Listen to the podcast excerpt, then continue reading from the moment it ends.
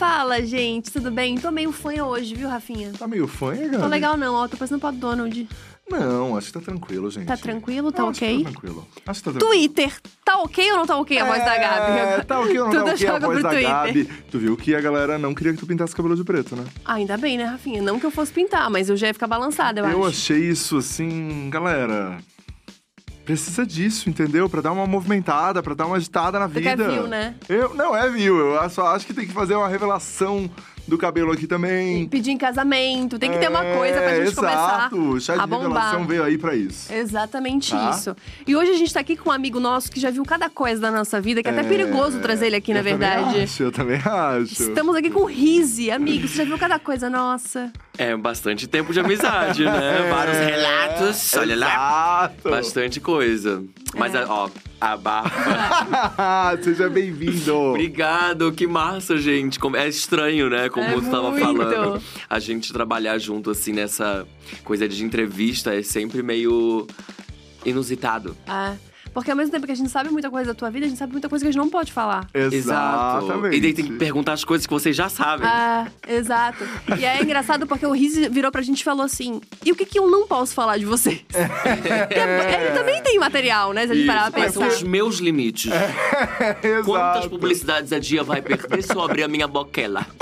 Tem easy, entendeu? Então, assim, a gente, a gente tá aqui pra todo mundo sair bem. É, E como todo mundo sabe, a gente sempre chega aqui no começo desse podcast e pergunta o que, que a gente não pode falar. É. E só pra que vocês saibam, antes de rodar a vinheta, o Riz disse que a gente pode falar de tudo. De tudo. Tenho Tá. essa informação em mente. É, Vinheta. fica aí, não sai daí.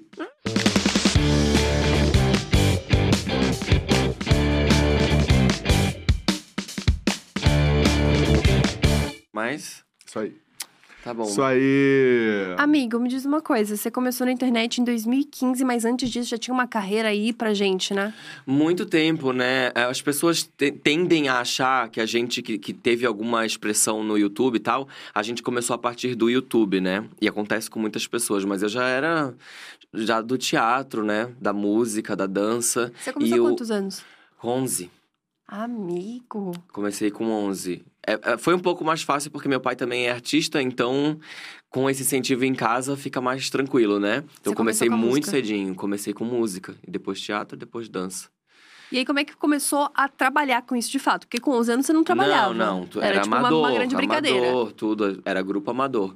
Mas foi com. Assim que eu saí do terceiro ano, né? Eu saí do colegial e aí, com 17 anos, eu fui trabalhar profissionalmente com isso. E aí, foi pra onde? Aquela que não sabe, né? E daí você foi pra onde? Daí você foi Guria. trabalhar profissionalmente? Você foi, você foi trabalhar onde primeiro, pra eu começar? fui numa cidade do tamanho de um boga chamada Joaçaba. Ó, o cancelamento começa ainda. Não, eu fui numa cidade bem bonitinha no oeste. Eu fui ser professor de teatro e de oficina de dança. Só que aí fiquei um tempo lá, fiquei alguns meses e aí fui pra Floripa. Foi onde eu conheci vocês. É verdade. Nossa, foi, foi assim rápido? Foi muito rápido, porque eu fiquei dando aula oito meses, nove meses, assim. E aí eu vi que não era pra mim, porque ficar na coxia, nos bastidores, não era meu lance, né? Eu queria fazer. E aí logo apareceu o teste pra série de TV, que era a mesma que eu fazia com a Gabi e com a Thalita. Exatamente. Então, assim, profissionalmente, a gente literalmente começou junto. Pois é, amigo. Literalmente, a gente começou junto, assim. Poucos meses depois de assinar minha carteira lá, eu saí e fui trabalhar contigo na TV. Nossa, e tudo uns bebê, né? Eu tinha 16, 15 pra Aham, 16 eu sim, tinha. Guri, a gente era muito novinho, eu tinha 18. E eu olho assim, era muito baby, né? E a gente foi muito Muito. privilegiado, cara, Foi porque muito, nossa. começar com. Assim, CLT. Aham. Carteira assinada de ator pra começar É. É. é. um privilégio muito grande. Não, e é muito doido, porque a gente tinha a nossa carteira de trabalho assinado, tipo, atriz. Isso. Meu primeiro trampo mesmo, assim, remunerado, foi como atriz. Olha que Uhum. louco. É. É, é muito raro isso no Brasil. E Muito. vocês tinham muita oportunidade de experimentar coisas, né? É. vocês Muito. faziam né, a série, então é, era uma coisa que também não tinha tanta audiência assim, então vocês Calma, conseguiam. Rafa. Não, Calma, Não, Rafa. vocês conseguiam brincar, vocês conseguiam brincar, gente. Vocês conseguiam A gente sabe que não tinha audiência. Não, gente, é que era uma TV local, né? Sim, bem local. Só minha era, mãe assistia. é, era uma TV local, que não era Globo. Maior sucesso, Forquilinhas. Não, é, era uma TV local, mas é verdade, a gente tinha é, muito. a possibilidade de experimentar. Isso, a direção do fio também deixava a gente super criar, propor. Então acho que em muitos aspectos a gente foi privilegiado, né? Não, foi muito legal e, tipo, era muito legal ter uma noção de set com a qualidade, porque era isso. Uhum. Eu mesmo não tinha feito nada, eu queria fazer medicina. Comecei a fazer um cursinho de teatro no, no colégio. E aí, do nada, eu tava num lugar com um monte de câmera, boom. Tá, um monte de Sim. câmera não, calma. É, é, é. Uma, duas câmeras. É, mas também o Igor, que era teu professor, acreditava muito, em ti. Ele já Muito. tinha sacado o teu potencial e te, te mandou pro teatro, né? E ele fala comigo até hoje, assim, tipo, ele é meu, meu professor até hoje, assim, tipo, me, me aconselha muito até hoje. E eu fico pensando, cara, o que, que esse cara viu em mim, né? Que é meio a vibe do Rafa. Tipo, o que, que o Rafa viu na gente? Sabe do o, que é, o que é legal? A gente preparou, primeira vez, hein, Rizzi? Imagens pra poder ilustrar. Então, você que tá escutando no Spotify, vai ter que ver isso. Nossa! É, no YouTube. Mas olha essas imagens. Olha que bebê que eu era. Olha, Olha a eu e a Gabi, Gabi, gente. Eu era um gente. bebezinho. demais, Eu gente. tenho o maior apego com essas fotos, assim, porque, meu, é a história, sabe? É. E a, ah, a gente tava bonito, vamos falar? É, a gente não era. Assim, eu tinha, eu tinha um preconceito quando eu fiquei um pouco mais velha, me achando Aí, olha, olha que engraçado, porque aqui é uma fase de ouro, né? A- Ah. Tempos áureos do YouTube, só que o Sim. meu glow up foi ao contrário, foi ficando feia. É. Entendeu? amigo. que o elemento da comédia me favorecia, que eu não parecia o sósia do Marquito, gente. Era uma coisa mais sósia do Marquito. Esse cabelo de crente de com- primeira comunhão, que eu fazia lá no Zeoclay. Babyliss, entendeu? Mas eu acho que isso me Amigo! favorecia. É. Eu acho que eu Amigo, comecei e- a ficar bonito agora, daí fui flopando.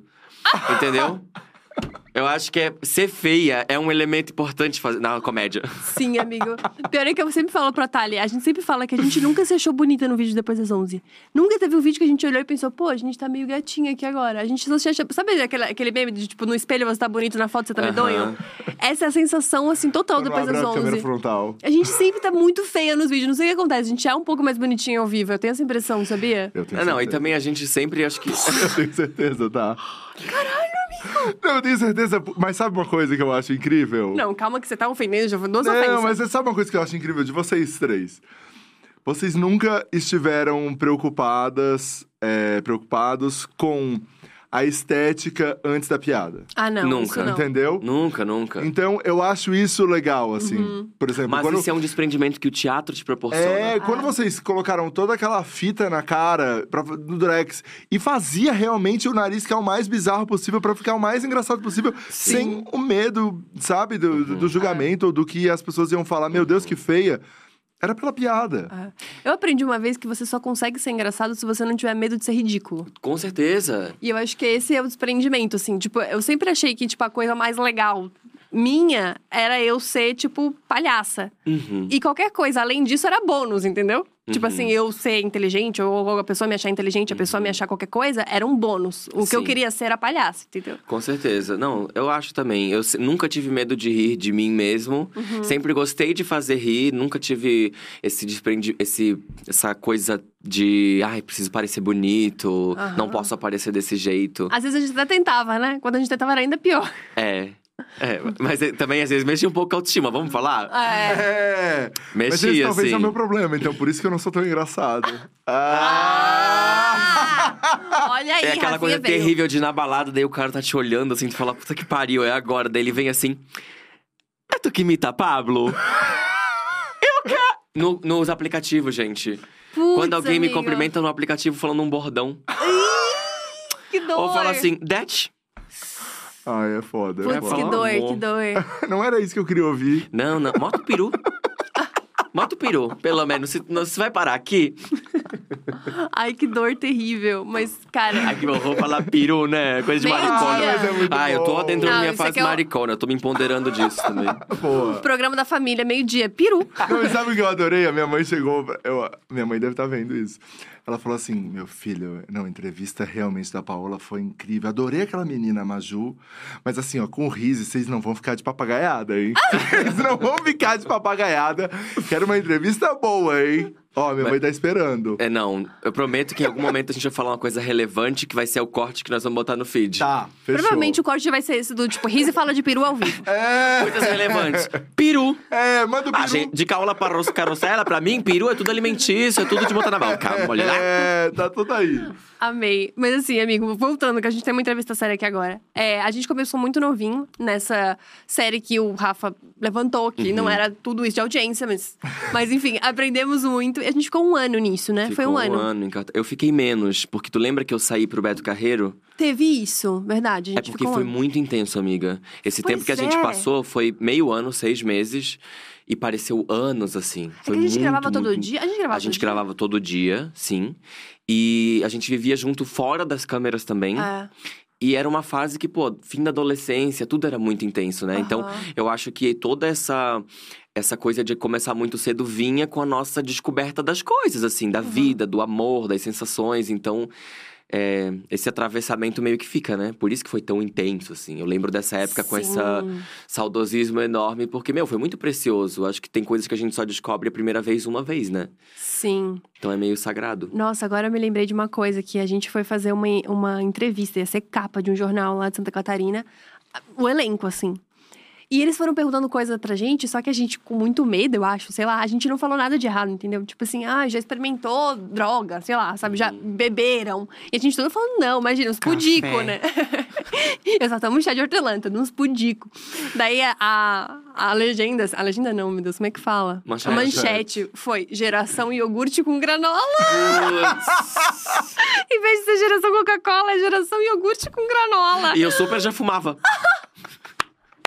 Tinha começado a fumar nesse ano. Tudo do teatro, Eu parei, tudo viu, doido. Tudo do teatro doido e a gente. Não, a gente não. Não, a gente não pode. É, E mas aí virou também, isso. Imagina se saísse que, que fazia, né? Imagina, Tia não, daí a gente ficou bem quietinho. Não, a gente ficou todo mundo Ó. bem quietinho. Todo, a Thalita mesmo, bem. Não, eu pergunto tudo pra minha mãe e pro meu pai. eu Nunca. tudo quietinha, meu. Nossa, eu tenho. esse- Ai, a minha eu mãe tem esse jornal até hoje. É maravilhoso esse jornal. Eu amo. Tá, daí você então saiu da série e foi pro Beto Carreiro. Eu fui porque é, eu vi esse negócio da inscrição, né? Tipo, procu- estamos procurando artistas e tal. Não dei muita bola a princípio, porque, veja, a gente que é de Santa Catarina tem essa cultura de no, no Beto Carreiro todo aniversário, que é de graça, né, nega? E eu sempre fui e eu ainda achava que era circense. Que é outra coisa, né, do, do teatro, assim, outra área. Então, não dei muita bola, mas aí eu mandei o material mesmo assim e fui fazer o teste sem saber o que era. Decorei a música e, o e tal.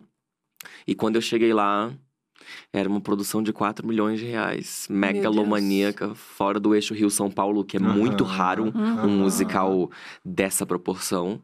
E passei, guria. Foi daí. Foi uma coisa que foi uma mudança na minha vida muito grande. Outro privilégio imenso, né, gente? Porque com 19 anos eu entrei nesse elenco. Nossa. Pra ser solista, ficar em cartaz todo dia. Às vezes eu falo isso é meio polêmico, assim, mas é, eu acho que vocês vão entender. Não, não é pra ser problemático, mas o que o Beto Carreiro me deu estando em cartaz todo dia, nenhuma faculdade poderia me dar, porque Aham. é, é- o teatro é artesanal, é fazer, né? Então, uma plateia de 4 mil pessoas todo dia, sem a preocupação de ter que ficar vendendo ingresso, né? Aquela coisa de começo com tudo na mão, estrutura. Nossa, cara, aquilo foi um sonho, assim. Quando eu olho pra trás, eu acho uma loucura. E foi a minha faculdade, esses quatro anos que eu passei no Beto Carreiro, real, Foram assim. quatro anos. Quatro anos em Quatro cartaz, Eu não sabia que era cara. tanto tempo, cara. Com o mesmo Três musical? anos e meio, né, o redondo. Com o mesmo musical. Com o mesmo musical, todo dia um elenco de 40 artistas, outra coisa que é muito raro, porque os elencos geralmente são muito mais Uhum, compactos, né? Enxutos em função de bilheteria, de Exato. ter que conseguir fazer todo mundo se bancar Sim, naquela história. e gente do Brasil inteiro, e aí misturando bailarinos, atores, cantores, gente de circo, porque tinha elementos, Uhum. né? Então, meu, foi um aprendizado surreal, foi a minha faculdade, assim. E eu ia fazer, né? Lá em Floripa, eu ia prestar vestibular para o Desk para fazer Aham. cênicas. E aí não pude. Então, quando eu saí de Floripa, eu abandonei a série, a companhia de teatro, os curtas que a gente ia fazer com o Fio, Aham. a faculdade, para poder teve ir. muitas coisas que você. Muitas, eu tive que Aham. largar tudo. E, e foi a escolha acertada, eu acho, assim, porque Sim. foi a minha faculdade real, meu, foi o que me preparou pro mundo. O que veio depois disso, eu não sei se eu teria dado conta se eu não tivesse Passado por passado pelo que eu, essa, esse intensivo, assim, de fazer Uhum. todo dia, sabe? Mas é engraçado porque a minha opinião é meio polêmica também sobre a faculdade, assim. Tipo, eu, eu fiz um- um- alguns períodos de, de cênicas na UFSC e era muito engraçado porque a gente teve a terceira bilheteria mais vendida do Brasil e eu não consegui pegar uma hora. De na faculdade. É, é porque eu tenho opiniões ainda mais polêmicas sobre universidades, eu não vou entrar nesse mérito, mas é que o curso especificamente de artes cênicas, ele é muito interessante, mas eu acho que ele é mais interessante para quem vai se Lecionar. é, lecionar, É. sabe? Uhum, uhum. Se você tem a intenção de ser professor e tal. Se você quer exercer, ser ator, ser atriz, eu acho que curso técnico é o melhor caminho, Uhum. mas sobretudo fazer. É. Vai pra uma companhia de teatro, sabe? É. E faça, e faça, e faça, e faça incansavelmente, porque o nosso faça trabalho, nun- coisa, nosso né? trabalho nunca acaba. Uhum. É. Entende? O nosso estudo nunca acaba. Quem vai ser ator e atriz vai ser ator e atriz até o resto da vida, até morrer, porque nunca, nunca para de Vai aprender. seguir estudando, né? Sempre Exato. tem aquele novo personagem, aquilo que você vai precisar estudar para aquele papel Exato. específico. Então, assim. eu acho que o melhor caminho é ir para uma companhia ou para um curso técnico, mas uma aula prática. Tem muitas escolas boas de Muitas. teatro no Brasil de Sim, em de- vários lugares, em inclusive. Não vários. só no São Paulo, Rio de Não Janeiro. só em... Exato, tem muitas escolas. Então eu acho que uma escola é mais válido para quem quer exercer do que, Uhum. Do que a graduação. Acho E- que a graduação é mais para quem quer dar aula. E esse rolê de fazer que você falou é muito certo, né? Porque você fazia muitas coisas diferentes, né, amigo? Muito. Você tava fazendo personagem X lá no- na- nessa série, mas você ainda fazia os musicais da companhia, que eram coisas É. completamente diferentes, umas coisas mais pop. Sim, é porque eu sempre fui multidisciplinar, né? Sempre trabalhei com teatro, música e dança, as três modalidades. Então, sempre foi essa loucura que é até hoje, né? Inclusive, um, um dos motivos que o povo sempre fala de tipo, ai, por que, que tu parou com o YouTube? Porque eu faço muitas coisas, sabe? Eu, eu sou sozinho, então a minha família trabalha comigo, nós somos uma empresa, quase uma companhia, né? Quase uma Aham. trupe. Uhum. Então eu tenho minha carreira de músico, tenho minha carreira de ator, tenho minha carreira de compositor, meu livro, aí mais a internet, só que na internet eu tenho que fazer tudo sozinho, então eu nunca quis parar. Sabia? No Eu nunca quis parar com o YouTube, nunca. Só que não dá. Uhum. E tudo são escolhas, e eu sempre vou escolher o palco. É Sabe? que é uma demanda que as, as pessoas também não imaginam, As né? pessoas não fazem a menor ideia, cara. É. Um simplérrimo, um vídeo simples é muito trabalho. Muito. Ainda mais quando tu vem de uma escola onde tu quer ter esmero, tu quer fazer com primor, tu quer pensar um roteiro. Porque é, às vezes parece muito simples, mas aí eu acho que isso também é um pouco da expertise de quem faz, né? Uhum. Fazer parecer simples. Total. Mas, pô, tem que pensar no roteiro, tem que pensar no que tu vai vestir, tem que pensar na luz, tem que pensar na edição. É muito trampo. E Uhum. fazer sozinho, porra, É, e isso funciona durante. Não é que é mais fácil, mas você consegue entregar por muito tempo ali, nos dois anos. Depois, aquilo se torna muito maior. tu falou tudo. Muito maior. Porque você já entregou muitas coisas, a sua referência tá lá em cima, então você quer continuar Uhum. entregando daquele jeito. Uhum. Só que para aqueles dois anos, você passou 10 anos talvez tendo ideia sem fazer nada. Exatamente. Guardando, guardando as ideias. Exato, amigo. Daí você chega por dois anos, você entrega, e daí você fala: peraí, agora que eu preciso de novo alimentar as possibilidades. Né? Meu Deus, tu tá clareando a minha vida com, esse, com essa fala? É, tu mas, conseguiu mas é isso. sintetizar o que eu tô há cinco anos tentando explicar pra quem me acompanha. Sim. Porque foi isso, 2016 e 17, que foi meu auge no Uhum. YouTube, foi onde eu entreguei tudo, assim. Uhum. Fazer veda, e gravar, e Isso. dia, não sei o quê, e Aham. evento da dia. E-. E, mais a turnê, e eu, nossa, eu era Shiva, né? Sete braços. E chegou um momento que, eu- cara, eu acho que eu não consigo mais. Não, não é por falta de vontade, mas é uma demanda que, se eu tentar continuar entregando, eu acho que vai perder qualidade em algum Uhum. lado. Uhum. Então eu fiz a escolha de manter a qualidade no palco, que é o que eu mais amo fazer. Mas eu sinto dor no coração de não estar na internet, porque eu gosto. Embora eu esteja no momento de entender a mudança também, porque eu sou um pouco. Ah, eu acho que o YouTube foi um momento de glória, assim, sabia?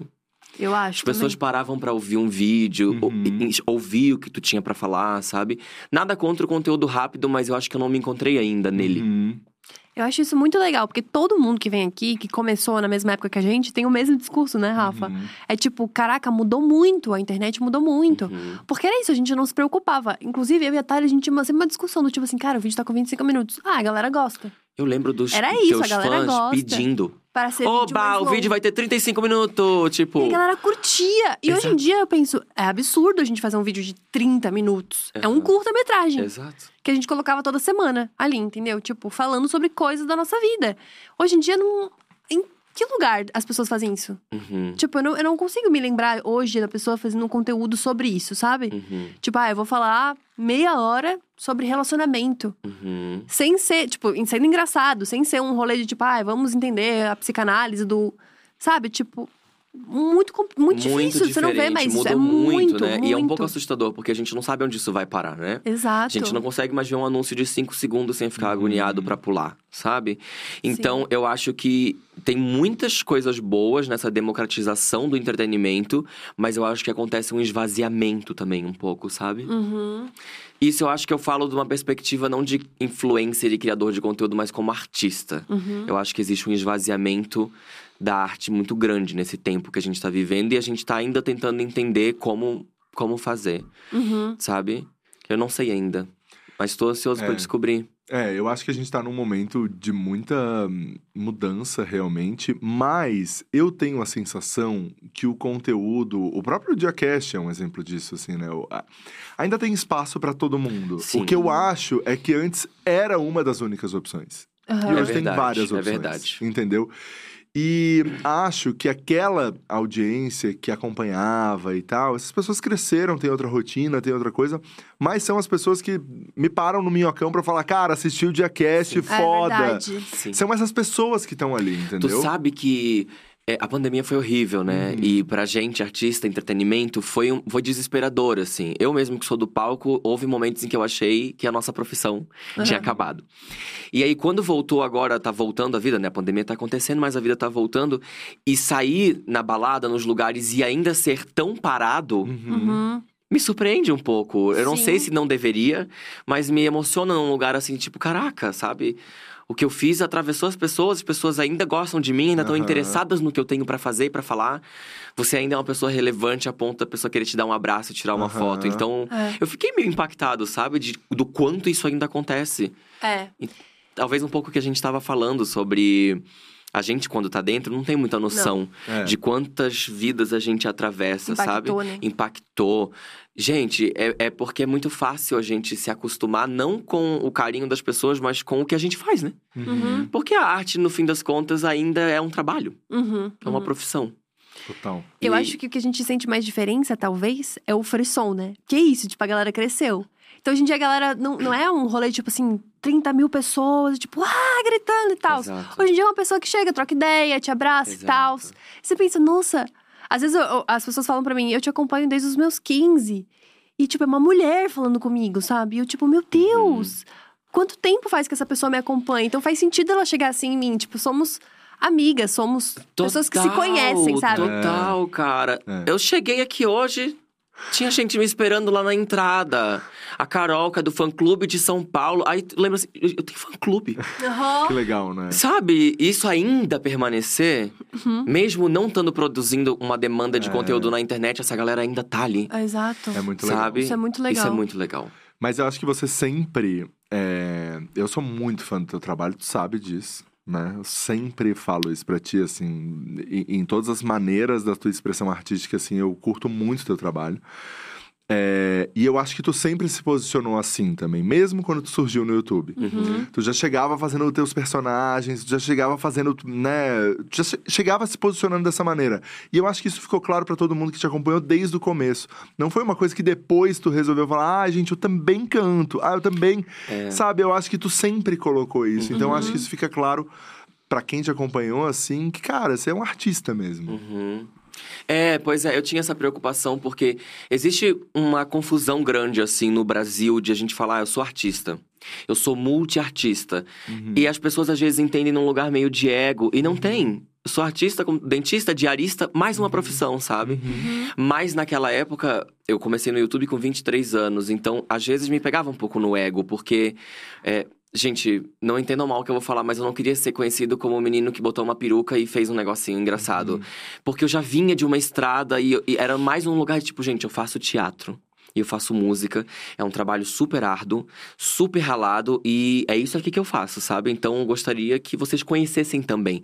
Tanto que o vídeo do meu canal que tem o título O Vídeo que eu mais amei gravar é o vídeo onde eu apresento meus personagens, sabe? Aham. Porque eu adorava fazer vlog, mas eu entendi aquilo como um caminho pra levar as pessoas ao teatro, pra me ver, sabe?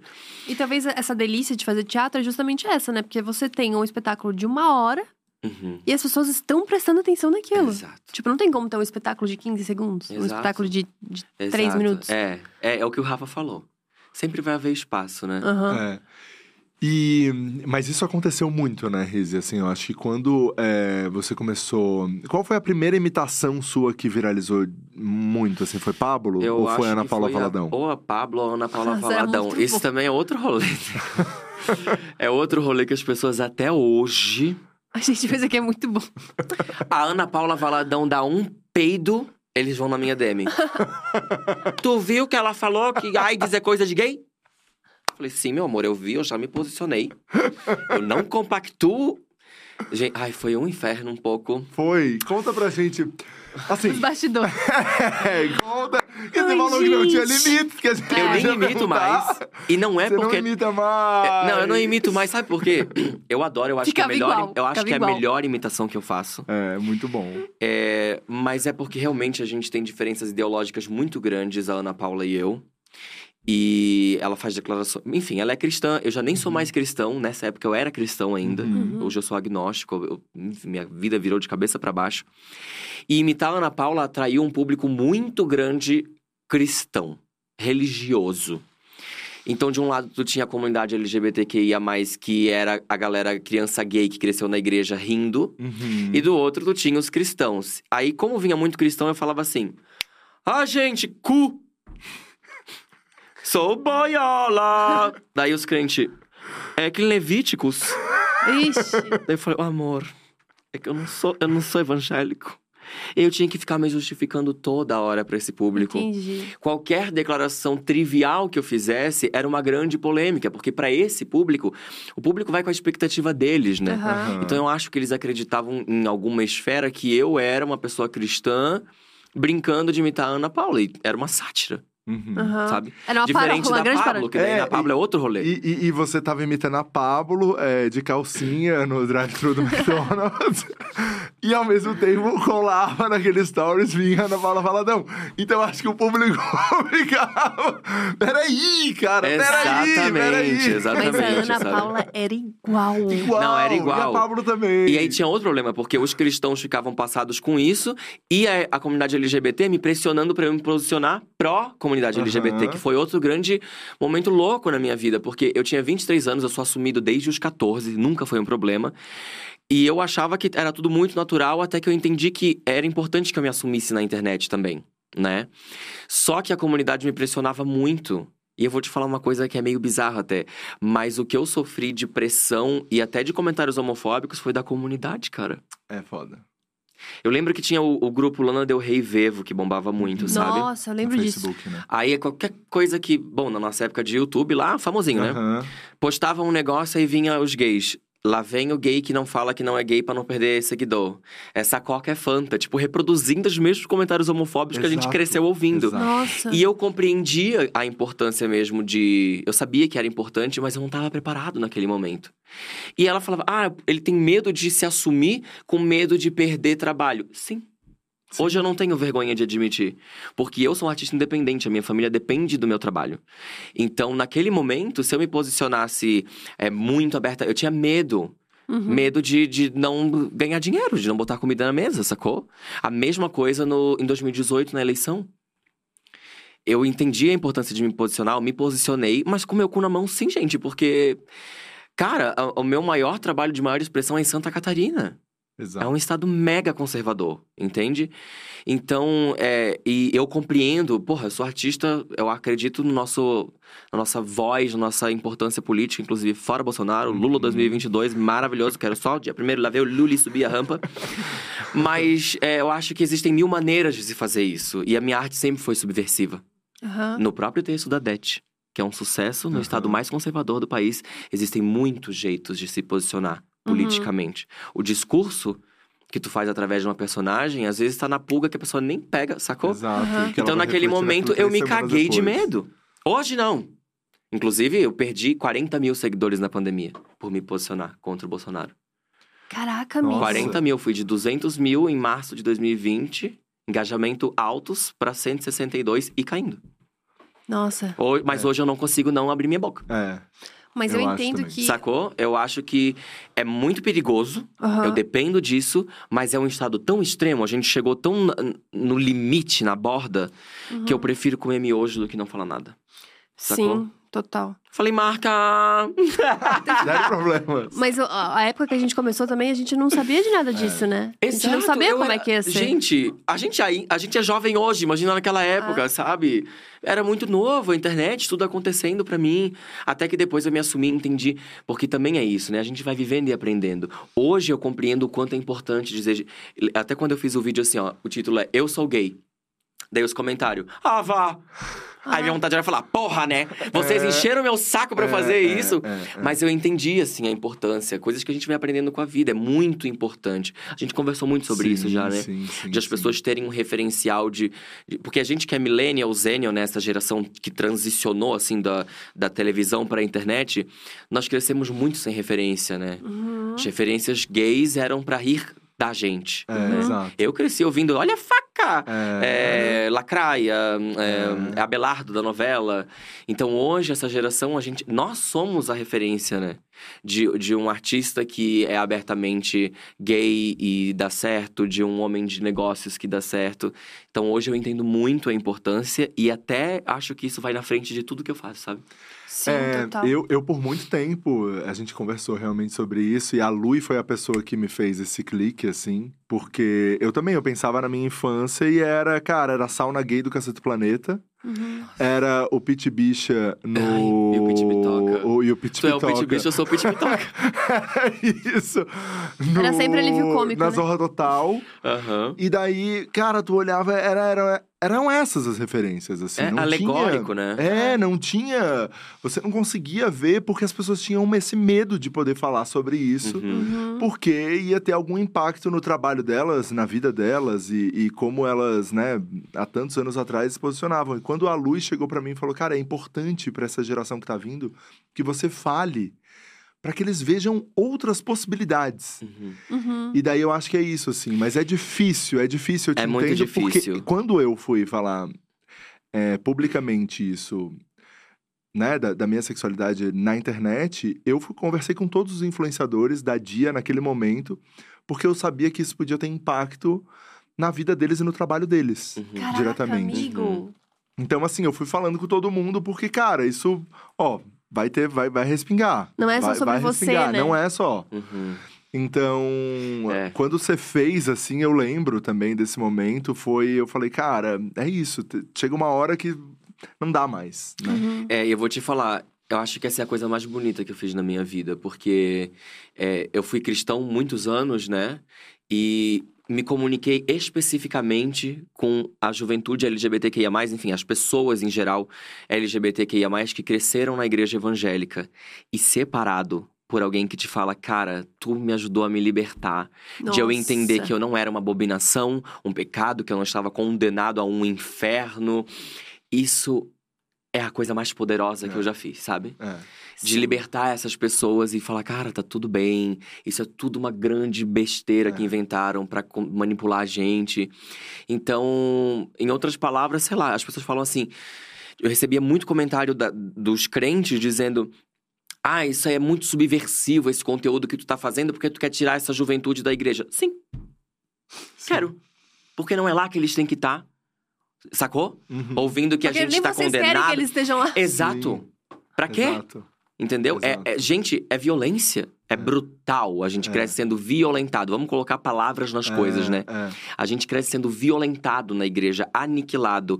Tudo que tu é, todas as subjetividades que tu é, pá, pá, pá, não pode isso, não pode isso, não pode isso. Não...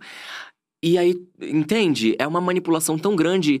E, gente, tem pessoas que atravessam a vida inteira e é- vão até a velhice procurando terapia pra fazer. Às vezes é irreversível.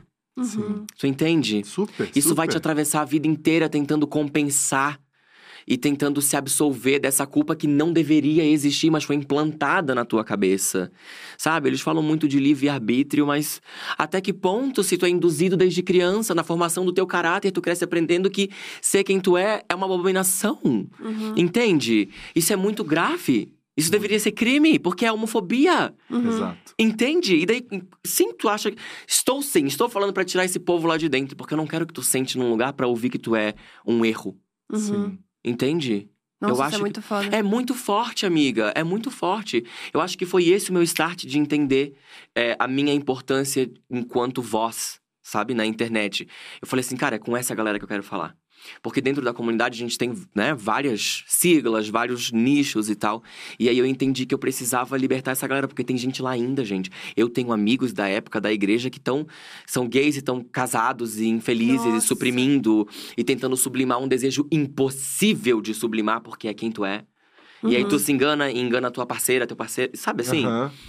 Muita gente infeliz é morrer em vida. É, total. Sacou? É, pra mim o, o, o lance mais assustador, assim, é quando a gente pensa que hum, tu não consegue e tu não vai conseguir amar porque aquilo não, não, é, não é permitido e, e não é pra ti, assim, sabe? Essa é a Uhum. sensação que dá.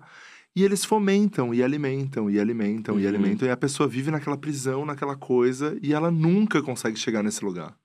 Exatamente. E é tudo é, muito fundamentado em, em milhões de coisas, né? Um assunto muito complexo, mas é, é uma ferramenta de manipulação, né, É, amigo? Total. No fim das contas, Total. é só uma ferramenta de manipulação, onde tudo se renova, menos o conceito de homossexualidade, É. menos o machismo, É. sabe? Porque no fim é tudo pra privilegiar um pequeno grupinho de homens brancos, cis, héteros, pastores. Exato. Sacou? Mas que engraçado você falar isso, porque isso é um rolê das religiões num todo, assim, né? Porque a gente já entrevistou aqui uma pessoa que é muçulmana e ela falou que a- desde então não se mudou a religião. Tipo, a religião é a mesma desde sempre. E Isso é muito louco. Exato. Tipo, não Mas tem o uma nova. evangelho fala isso, né? A verdade imutável. Ah, A que palavra é a mesma desde os tempos de Jesus e sempre há de ser. Que loucura. E isso é um, é um mito, porque o conceito de verdade, ele é uma mentira já. Não existe uma verdade absoluta. A vida é muito subjetiva pra gente acreditar que uma verdade pauta todas as coisas, né? Uhum. Nossa, isso é muito louco. Mas eu queria saber como é que é a relação com a tua família em relação a isso. Porque você falou que você sumiu desde os 14 anos. Mas a sua Uhum. família é cristã. A minha família, meu pai hoje é agnóstico também, a minha mãe é cristã, mas é que a minha grande família é crente. Uhum. Eu cresci na Uhum. Assembleia de Deus, eu fui parcialmente criado pelos meus avós, né? Porque meus pais trabalhavam de dia. Mas os meus pais sempre foram as ovelhas negras da família, saca assim? Uhum. Uhum. Então foi muito mais tranquilo, porque meu pai, enquanto todos os meus tios eram músicos da igreja, meu pai era músico da noite. A minha mãe saía para dançar na discoteca, então não foi tão da parte dos meus pais, sabe? Foi mais, eu acho que do do meio em que eu cresci. Então, se assumir pra eles não foi um, um grande problema. Foi uma questão porque meus pais tinham muito medo do que o mundo ia fazer comigo, sabe? Uhum. Do Que é que um o- clássico, né? É um clássico, É um clássico assim. dos pais, assim. Mas. Como foi esse momento, assim? Foi um momento. Eu gosto de falar isso, sabe, amigo? Porque as pessoas vêm na internet e a minha família é meio comercial de margarina, né? Eu dançando com a minha mãe, meu pai fazendo. E parece aquela coisa perfeita. E realmente é, é muito maravilhoso. Eu acho que é a coisa que eu sou mais grato. Mas houve sim um momento difícil, sabe? É, não é porque hoje é um comercial de margarina que minha adolescência não teve momentos bem difíceis assim. Porque, bom, eles são de outra criação, né? Isso reflete muito. Uhum. Então, porra, meu pai tocou anos na noite, por mais que ele fosse artista, também era um meio meio machista, né? Dos Uhum. homens e tal. A minha mãe tinha muito medo, porque a minha mãe é um imã de viado que eu nunca vi, ela sempre andou só com gay. e aí também só que é uma outra geração, 80, Sim. aquele estigma todo, né? Aham. Tipo, então, assim, eu acho que meu pai tinha medo que eu ia ser espancado na rua a qualquer momento, e a minha mãe, eu acho que tinha medo que eu ia pegar HIV, AIDS, Aham. morrer. e- Sim, aquela sim. coisa, sabe? Aham. E aí eu acho que eu fui mostrando na prática também. Mas também nunca abri mão. O meu amigo me falou uma coisa esse ano que, que eu não esqueci mais. Ele falou assim: amigo, você tem um privilégio que é a sua personalidade, porque eu sempre fui meio outsider, assim, meio rebelde, sabe? Uhum. Então, mesmo no momento mais difícil com os meus pais, eu nunca tentei falar assim: ah, então eu vou me baixar a bolinha pra ficar de boa. Eu saí de casa, sacou? Você E saiu eu de pensava casa? assim: se os meus pais sofrerem com isso, eu sinto muito, mas eu não vou é, comprometer a minha felicidade. Eu sempre tive um pacto muito grande comigo mesmo de me dar a vida mais incrível que eu pudesse ter e de ser irremediavelmente quem eu sou. E nem os meus pais iriam me tirar isso. Nossa, isso é foda. Sacou? Muito, muito. E aí eu achei que isso era tipo, é, sei lá, uma coragem, alguma coisa, e meu amigo falou: não, isso é um privilégio. Entenda isso como um privilégio, Uhum. sabe? Ter uma personalidade. Porque quem não é assim, não é covarde. Eu entendo quem não é assim. Uhum. Nem sempre é fácil. sabe? Às vezes pode apanhar, às vezes tu vai É. ser expulso de casa. Nem todo mundo tem esse privilégio, e eu entendo, não é covardia. Uhum. É, é consequência, é, enfim, é como tu pode. Aquele meme da Débora Seco, né? A gente é tão. A gente não é o que a gente gostaria de ser, a gente é o que a gente pode. Tem gente que é o que pode. É, exato. Por sorte, eu nasci assim, e aí taquei um foda-se pra todas as coisas e. E Mas fui ser feliz, cara. Você saiu de casa? Eu saí de casa assim que eu terminei o terceiro ano. Mas não foi porque meus pais não me aceitaram. Aham. Não, foi tipo, fui ser professor, Uhum. meus pais me apoiaram. Mas o que eu quero dizer é, se fosse o caso, Uhum. eu teria saído. Teria saído. Se precisasse com 15 anos botar uma sacola de mercado com um negócio e, E sair fora. e sair fora, eu sairia. teria saído pra ir atrás de quem eu sou. Eu amo muito a vida. Uhum. Eu amo muito viver. Não tem nada neste mundo que, que apague isso, sabe? Nada. E eu acho que essa é a Isso- coisa mais importante. Eu também acho. Eu, eu também tenho uma, uma história assim que é. Eu deixei muito tarde, né, pra falar pros meus pais. É, e quando eles me perguntaram. é, até porque em terapia, tudo isso, eu sempre escutava, cara, deixa eles te perguntarem, porque quando eles te perguntarem, eles têm. A- eles sabem da possibilidade de escutar um sim ou um não. Uhum. Então eles estão preparados para escutar as duas respostas quando eles te perguntarem. E daí eu fui deixando, fui avisando que tava indo no divago, fui avisando que tava indo nos lugares. Eles foram ligando os pontos e chegaram e minha mãe perguntou. Tu E- é? Meu filho, o que tá acontecendo? Ela mandou assim. Hum. Daí eu cheguei pra eles e eu falei: olha, eu levei muitos anos pra chegar até aqui e contar. E lá com 18, eu tive que decidir se eu ia continuar vivendo Uhum. ou se eu ia acabar com a minha vida. Meu Deus, Meu sim. Deus. Eu decidi continuar com a minha vida. Uhum. Agora, se vocês querem continuar junto comigo, 10 anos depois, é uma escolha de vocês. Eu vou seguir vivendo. Amigo, isso é muito forte. Vocês lidem aí com o que vocês querem. Eu vou seguir vivendo, eu tenho 28, 10 anos depois, eu tomei essa decisão. Pra vocês não vai ser rápido, Uhum. mas eu vou tocar minha vida aqui. Se vocês quiserem que eu esteja do lado, eu continuo. Se vocês não quiserem, eu sigo vivendo a minha vida sem vocês, mas vivo. Uhum. Nossa. Então, nessa hora, é, eu entendi que foi muito importante eu falar mais velho. Uhum. Porque eu podia trazer esses argumentos para os meus pais. assim. Uhum. Então, é isso. Cada um tem sua hora. Você falou 14 anos, eu falei com 28. É, e, mas e é parte isso. do mesmo lugar de, de apreciação de amor próprio, de valorização da vida, sabe? Nossa, e isso é até muito faz um link com o que a gente estava falando do lance de libertar a juventude LGBTQIA das garras da religiosidade, porque aquele discurso nada mais é do que niilismo, né? A aniquilação da própria vida, Uhum. sabe? Quando tu Total. acredita numa coisa que é nesse mundo tereis dores, vamos regar com lágrimas e vamos pagar o preço, porque um dia seremos felizes na glória. Não, amor. É. Me interessa essa vida aqui. É Sacou? agora. Eu não quero um discurso que me esvazie da vida, Uhum. sacou? Menos eu, que eu diminua pra que tu cresça. Meu cu.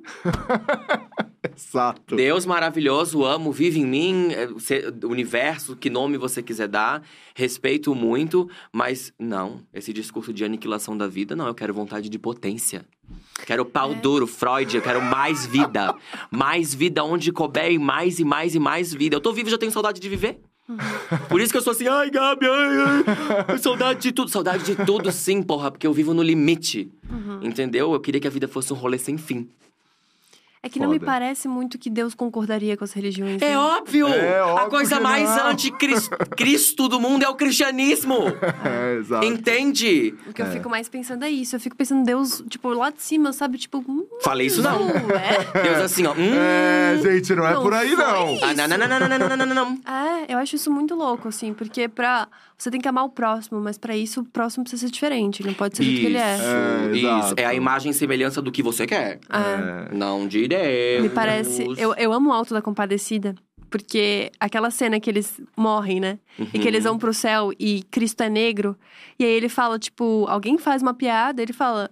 Alguém corrige, né? Não faz isso, é Jesus. Ele, é, todo mundo tá pensando a mesma coisa. todo mundo aqui tava pensando a mesma coisa. Todo mundo aqui é preconceituoso igual. Exato. É.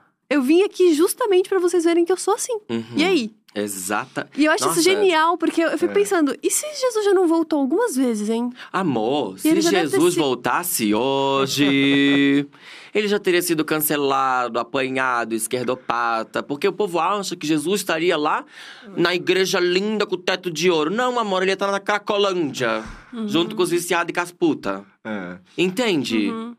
Mas, é, enfim, né? Esse assunto, querido, é um buraco. Se deixar, eu caio lá dentro, e, ó. Porque é, isso me revolta, cutuca minha sambiqueira de um jeito, minha filha. Porque isso. Ai. Só que a catarinense entendeu o que é questão biquíni. É, o cozinho da galinha, né, gente? Porque é, é inadmissível, né? Ah. É, é um, um vídeo do Porta, é um episódio de Black Mirror. Tipo, é. a coisa mais anti. eh, As lições de Jesus são os que falam em nome dele, né? Aham. Não à toa, estamos nesse retrato maravilhoso que a gente tá vivendo. Ai, que delícia! Nesse país, né? Hum, que gostoso, né? Amigo, mas vamos falar de Dete Peixeira. Vamos. Dete Peixeira. É, você. Cinco anos. Quantos anos? Sete. Sete anos. Sete anos de. Meu Sete Deus! anos. É basicamente o tempo. Não, depois das 11 tem nove. É, sete anos de Det. Nossa! Sete anos atrás você gravou, você colocou lá no bebedouro, né? Isso. Uhum. O, o telefone pra gravar o primeiro vídeo da Det. Você tava aqui em São Paulo, você Aqui, tinha me mudado pra pra cá. Morrendo de saudade. E você tava com muita saudade, né, de Santa Catarina. E daí você criou a Det. Foi, amigo, que loucura, né? Tudo que eu fiz no meu trabalho foi pensando num resultado que fosse funcionar de alguma maneira, menos esse vídeo. Esse vídeo eu fiz pra gente dar risada no Facebook e, ah, saudade de casa. E foi o vídeo que mudou a minha vida, né, cara? Porque, imagina, tudo que, eu- que aconteceu depois se deu por Aham. conta desse vídeo, né? E foi uma loucura, sei lá, eu acho uma loucura pensar. E sete anos depois, ainda estar em cartaz, ainda Uhum. encher o teatro. Com esse personagem. Nunca imaginei. Lá atrás mesmo, as pessoas falavam muito, né? Ai, aproveita o 15 minutos. Eu já ficava puto também. Porque eu falava, que 15 minutos, porra? Eu trabalho com isso a vida inteira, vou fazer. É. Porque, né? Tipo, é um know-how. É. Assim que funcionou, a primeira coisa que eu pensei é, vou levar pro teatro, né? Vamos É. ver. Aham. Nossa, e você tava fazendo muitas sessões. Nossa, amiga, Eu me lembro sim. que a gente tava num carro, assim, ó, passando na ponte de Floripa. E a gente falando pra te dar a nossa peça, falando, amiga, a gente tá com muito medo, se não vender, não sei mais o quê. Aí tu falando, gurias. Eu lembro, É, eu lembro a gente é, no é. shopping, eu falando assim, ó, minha filha, Aproveita! É. se eu com este número tô É. fazendo sessão dupla o fim de semana inteiro, vocês vão, e não à toa, né? É. Eu estava certa, porque não porque eu sou vidente, mas porque era óbvio, né? Nossa, mas foi Era um você que deu um sucesso. gás. Eu de fora sempre vi o sucesso que depois a ascensão foi muito grande, muito bonita É. e muito meteórica também, É. né? Mas é uma loucura. Eu acho um privilégio imenso, Uhum. né? Porque nessa nossa profissão, cara, vou te falar só de poder ainda estar me sustentando disso nesse país de Bolsonaro, poder ser um artista que se alimenta e paga as contas de arte, sabe? Uhum. Quantos amigos nossos desistiram de quando a gente começou? E pessoas tão talentosas. Talentosíssimas. E eu vou te falar. É, a gente entende hoje, né? Hoje, Aham. depois de, de um, um tempo aí de jornada, é, eu não quero parar, não pretendo parar, entendo os meus privilégios também, nunca financeiros, porque eu sempre fui uma fodida. Mas é, eu entendo essa galera, sabe? É. Quando ter filho muda tudo de figura. Quando chega no fim do mês e a conta não, não bate, É foda. é muito foda, É. sabe? E eu Então eu, tenho- entendo, mas dói meu coração. É, é Porque é como a Gabi falou, são amigos nossos muito que. talentosos. Tá. Nossa, que poderiam estar, Talentosos. sei lá, É, sabe? é. Em turnê, protagonizando filme, novela e os cacete. E assim, é um privilégio, eu levanto as mãos pro céu e agradeço, assim. Eu me realizo muito fazendo, sabe? É. Eu não, não sou um artista que tem essa. Eu, eu sou ambicioso muito, tenho sonhos, expectativas, mas eu não, não deposito a minha expectativa num ideal de sucesso. Uhum. Quando eu protagonizar uma novela, quando eu lotar o Maracanã. Não. Me realizo já. Tipo, porra, que massa tá aqui. Uhum. Num podcast super assistido. Que privilégio poder falar, vocês me convidarem pra falar da minha carreira, Sim. ser celebrado. Uhum. Entende? Isso é o sucesso, cara. Eu não, não espero chegar a alguma coisa pra- pra reconhecer o sucesso. Nossa, isso é Ser incrível. artista e poder ainda fazer arte nesse Brasil e viver disso financeiramente, maior sucesso que esse não existe. Uhum. Daí pra frente é luxo. É. É. Porque isso já é um sucesso da porra, minha gente. é. Eu Só a gente acho. sabe a ralação de cu na brita que é ser artista. Não, Eu e mais do que isso, né? O ódio daquele discurso de basta querer. Porque eu vi tanta gente boa querendo É. Eu vi tanta gente talentosa querendo. Não é sobre querer, não é sobre você ter talento. É sobre uma infinidade de coisas no meio desse Exato. caminho. É você estar no lugar certo na hora certa, é você ter um pouco de sorte, é E você trabalhar pra falar? caralho. É muita coisa. Sabe o que eu tenho pensado, gente?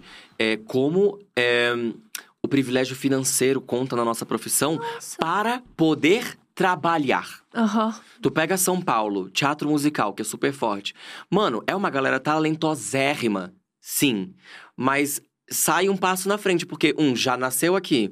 Uhum. Aí tem que ter grana pra poder fazer sapateado. Canto com a pessoa certa, porque É. também, Hum. entende? Não é só fazer canto. Mil aulas de teatro, porque nunca para, né? Então tu tem Uhum. que pagar. Gente, aqui em São Paulo, uma aula de canto com uma profissional né, do mercado é 300 reais Uhum. uma aula, não um mês. Uhum.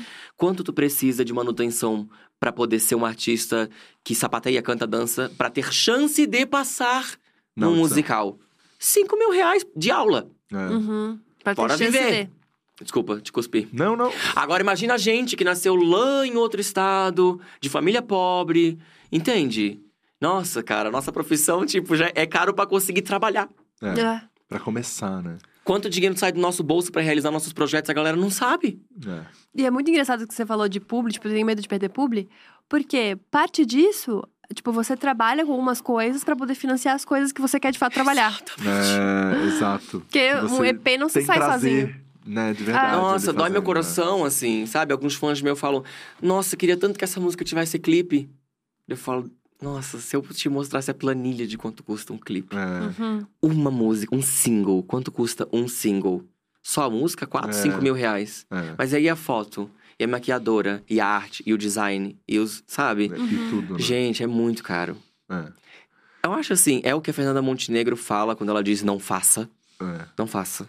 A menos que você não consiga viver. Porque realmente, gente, eu não largo o osso porque eu não sei existir. Não sei organizar a minha humanidade sem fazer arte. Aham. Porque. Só pra, pra dar o contexto, quando a, a Fernanda Montenegro fala isso, quando as pessoas perguntam qual é a dica que A ela dica dá pra pra quem, quem, quer tá começando. fazer teatro, É, né? E aí, contextualizando, nós podemos considerar arte. Isso. O que dizer pra uma pessoa que quer ser artista? Não seja. É, não, não faça, seja, não começa. Se- agora, se tu não conseguir viver Uhum. sem isso, aí faça. Porque daí você vai ser feliz, porque fazer vai te fazer feliz. Uhum. Porque é um caminho árduo, de muitas desilusões, né? Uhum. E muita gente começa com expectativas de. Ah, a arte é glamour. Aham. A gente foi muito Glamour é a última coisa, tá ligado? Ah, Mas- Se chega, né? Mas o que você falou, assim, que é uma reflexão que eu venho vivendo, acho que no último ano, assim, é... até em função de tudo que aconteceu com meu pai, né, com a doença do meu pai e tal, é... a gente fica nessa de que, cara, vai ser legal ali quando eu chegar no Maracanã, quando eu chegar no, Uhum. quando eu fizer isso, quando eu fizer aquilo, e a gente não se dá conta do quão incrível tá sendo agora já. Uhum. A gente não se dá conta. A gente fica o tempo inteiro esperando essa outra coisa, assim, sabe? A gente passa uma vida esperando e não, cara, tá sendo incrível agora já. Exato. Olha que massa. A gente vive esperando o final de semana já. É, É, então isso. assim, cara, tá sendo incrível. Tá sendo incrível só tá poder estar aqui de segunda a sexta, na dia, fazendo esse rolê. Uhum.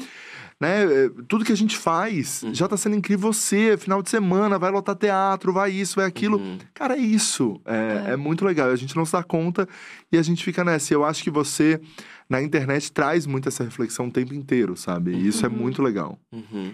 Nossa, Eu valorizo muito, né, gente? Isso que tu falou da, da semana, da gente esperar a sexta-feira, é, acho que o fundamento do que o Rafa tá falando, sabe? Porque a gente não é exercer presença na própria vida, sabe? Uhum. Pra gente ser tá feliz. aqui, é, É. amar a vida como ela é. E é óbvio, não, não tô querendo ser o jovem branco que acende incenso, sabe? mas tô falando, é difícil mesmo, mas da gente não depositar essas expectativas é tão raro, né, gente? Pra esperar pra ser feliz. É né? muito precioso. É. Quando eu olho essas fotos, eu fico tipo, nossa, gente, eu faria tudo de novo, eu queria viver outra vez, assim. E passou, né, e amigo? passou. Meu E tão rápido, porque não me assusta o tempo passar, mas a velocidade com que passa. Então, ao refletir sobre isso, eu só penso o quanto eu quero viver até a última gota de cada Uhum, coisa, sabe? Quando eu entrei aqui hoje, o Léo tava me mostrando, porque nessa, nesse novo edifício eu não tinha vindo, né? Eu só tinha ido no da Bela Sintra. E eu olhei e na hora. Ai, a gente sempre fala essas coisas, né? De- enfim, amigas, né? Se encontrando. Mas na hora eu lembrei do, do quartinho na tua casa. Uhum. Eu acho que depois, depois das 11, eu acho que fui um dos primeiros canais a entrar na Dia Aham, também. Logo aham. depois, depois das 11, fui eu. Aham. 2015, bem no começão, É. assim, a Dia tá, tinha meio que projetos autorais lá da animação dos fantoches, tinha o depois das 11, e aí tu me chamou. É isso. E olhar este império, o que que vai demorar pra gente reconhecer que o sucesso é isso aqui? É, exato. Exato. O que que vai demorar pra gente reconhecer que o sucesso é a gente estar entre amigos, ganhando pra fazer isso, trabalhando, sendo feliz e vivendo do que a gente ama fazer. É. Viver do que se ama fazer é o maior sucesso que se pode Exato. alcançar. Exato, Eu- exato. Concordo 100%. Eu acho que o sucesso é ser- é ser feliz, assim, mais do que tudo. E eu acho muito engraçado como a gente também se acostuma com isso, né? É. Porque acho que você entra aqui todo dia e você pode se acostumar. Tipo, você tem É. sua sala, normal. Mas e se você para pra pensar? Se, se a gente para pra pensar Uhum. que eu e a Thalia, a gente pegava, tipo, a gente ganhava 300 reais, a gente dividia eu, ela e ainda uma caixinha pra produção. Uhum. Sabe? Tipo, que a gente gravava no domingo à noite na casa do Rafa, porque era o horário que a gente tinha. Amiga, quando a gente se conheceu, eu mal tinha dinheiro pra comer. Lembra? Olha isso, olha Floripa, isso. eu tinha que ir andar lá a beira-mar inteira a pé, porque era ou ônibus ou alimentação, pra poder fazer teatro. E a gente se sente. A gente se acostuma com esse É muito rolê. fácil é muito fácil se acostumar com isso. E acho que é muito fácil a gente sentir culpa também. Porque é muito. A gente foi ensinado de que trabalho não é legal. Uhum. Trabalho é trabalho. Trabalho não é pra ser gostoso, não é pra ser divertido. Uhum. Então, quando eu me divirto no meu trabalho, quando eu. Eu adoro domingo, porque eu sei que segunda-feira eu vou trabalhar e isso é gostoso. Uhum. Eu sinto culpa por isso, porque eu tô fazendo alguma coisa errada. Uhum. Porque- E não deveria, né? Eu deveria estar trabalhando, não deveria estar gostando do que eu tô fazendo. Uhum. E eu gosto pra caralho. Uhum. Quando eu tinha uns meus 14 anos, eu ficava triste porque eu tinha que ir pra aula na, na segunda-feira. Eu pensava, puta, eu não quero viver isso o resto da minha vida. Uhum. Porque eu via isso acontecendo com qualquer adulto que eu via, entendeu? De tipo assim, que saco, amanhã tem que trabalhar. Eu não queria isso. E eu pensava, putz, eu- como é que eu vou ajudar minha família, ganhar dinheiro pra ajudar minha família? Porque sempre foi o nosso rolê, o meu, o teu, da Thalia, né? Do. Rafa também. Tipo, a gente precisa ajudar a nossa família. E ser feliz ao mesmo tempo. Porque parece que as duas coisas não. E Não se esse é o- é combinam. o grande, é a realidade de uma parcela mínima de pessoas, né? Exato. Então eu acho que é um exercício de reflexão que a gente tem que fazer pra não esquecer do quanto é precioso o que a gente tem. É. E eu não acho que a gente tem que se sentir mal, sabe? Não cabe o peso do mundo das nossas Uhum. Não, costas, total. sacou? É, eu amo fazer o que eu faço, sou feliz fazendo o que eu faço. Infelizmente, não é todo mundo que pode fazer isso. Mas também, ao mesmo tempo, é, é um olha pra trás, sabe? Não foi tão fácil chegar aqui. É, exato. Eu É acho que que, a gente gostoso, a mereceu gente acha chegar aqui é fácil. porque a gente ralou muito. E ralou mesmo, assim, né? Sem, sem muitos privilégios é, de chegar na frente. Então eu acho que a gente conquistou esse lugar também, sabe? Nossa, mas é muito louco pensar, tipo, lá atrás, né? Tipo, é muito louco. Aí eu e a Thalia, a gente tava na sessão nostalgia, né? Por causa do, enfim, do encerramento depois das 11. Sexta-feira, é sexta-feira, Teatro sexta-feira. Gazeta. Fala. Eu estou sem dormir desde sexta-feira passada, mas Ai, beleza. hoje a gente teve visita no teatro. Desesperador. Mas a gente tá nessa sessão nostalgia, assim. E aí ela me mandando print das nossas primeiras conversas. E print daí de quando o Rafa chamou a Tali pra gente fazer a nossa reunião. E a gente lembrando de, da gente saindo na sala, da salinha lá do Rafa, que a gente assinou o contrato no mesmo dia. desesperado, a gente saindo, tipo, cara, o que que vai acontecer? Tipo assim, a gente nem entendia direito o que, que vai acontecer, mas, tipo, vai acontecer uma coisa aqui, sabe? Tudo isso, assim, eu fico olhando pra trás e fico pensando, nossa, acho que a palavra-chave era, tipo, que corajosas. Aham. Porque a gente vai fazendo coisa que a gente não tinha referência. Tipo, tá, teu pai era artista. Mas não era artista como a gente é agora. De É, trabalhar na exato. internet, de ter um, um rolê, de ter que gravar coisa É, pra colocar, pra ter um uhum. público. Sim. Era uma, é uma outra pira, sabe? Então a gente. Sabe, isso me faz pensar numa coisa. Pra além do ideal de sucesso que a gente fala, não colocar expectativa no futuro, mais do que isso é olhar para hoje, ir pra trás e falar: não importa o que aconteça daqui pra frente, eu já consegui. É, Porque total. o que a gente total. fez, o que vocês fizeram, o que É. a Dia faz, é, a história já está feita. Aham, Isso aham. ninguém pode nos tirar, nem a ação do tempo. Uhum. Só Alzheimer, né? Mas aí. Exato, mas, mas tá aí, É, mas tá Tá materializado, feito. tá, o que vocês conquistaram É. ter sido a- a ma- uma das maiores bilheterias de teatro, ter marcado essa gente toda, nada vai mudar isso. É. Uhum. Então, não importa o que aconteça, o sucesso já aconteceu. E sabe o que eu acho muito foda também dessa reflexão toda? E durante a minha vida eu sempre consegui identificar esses momentos e eu acho que vocês também conseguem identificar, assim. conseguir, nos momentos mais fodas, assim, tipo, vocês gravando a série, a gente começando depois das 11, saber que a gente tava vivendo um dos momentos mais incríveis da nossa vida. Que nem esse agora, sabe? Então, assim, eu consigo identificar, olhando pra trás, quando eu tava lá no colégio comendo um calzone de frango, entendeu? Porra, que momento massa eu aqui no colégio só fazendo bagunça. E também essas outras coisas de trabalho que a gente fez, sabe? Eu acho que conseguir olhar Com gratidão. e saber é. que, meu, foram momentos e eu vivi aqueles momentos e aproveitei aqueles Eu momentos. sinto a mesma coisa. Sim. É, living life to the fullest, né? Tipo, eu também vejo minhas fotos de adolescência e mesmo com a adolescência conturbada, a sexualidade, mesmo assim, meu Deus, é...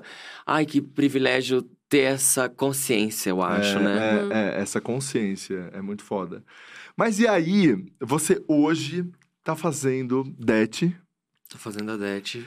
tem o seu trabalho na música, Uhum. e o que, e o que mais a gente espera do Rizzi? Vai sair meu terceiro álbum agora, né? Muito legal, tô super feliz. Mais uma oportunidade, mais uma história pra contar. Então vai sair um álbum novo, álbum mesmo, né? 11 faixas.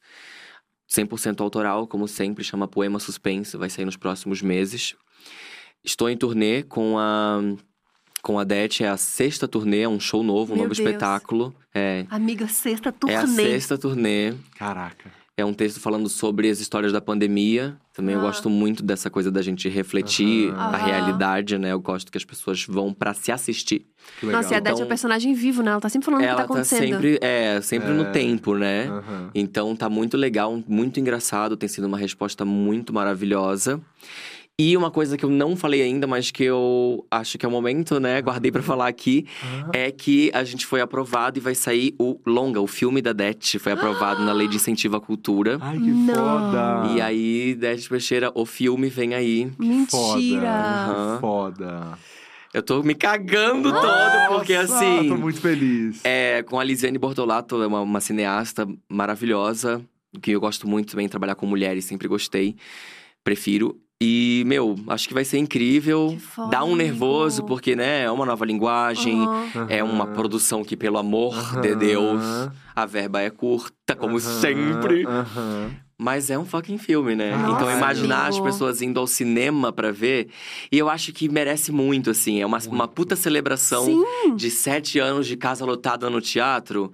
Porque é o que a gente tava falando, né, gente? Isso, lá em Santa Catarina, pelo menos, é sem precedentes. Aham. Não é um recorde que se quebra, é um recorde que se cria. É. Uhum, Com um uhum. monólogo, lotar o teatro aquele número de vezes, nunca existiu. Sim, amigo. Então eu acho que esse filme vai ser uma linda maneira de celebrar isso, sabe?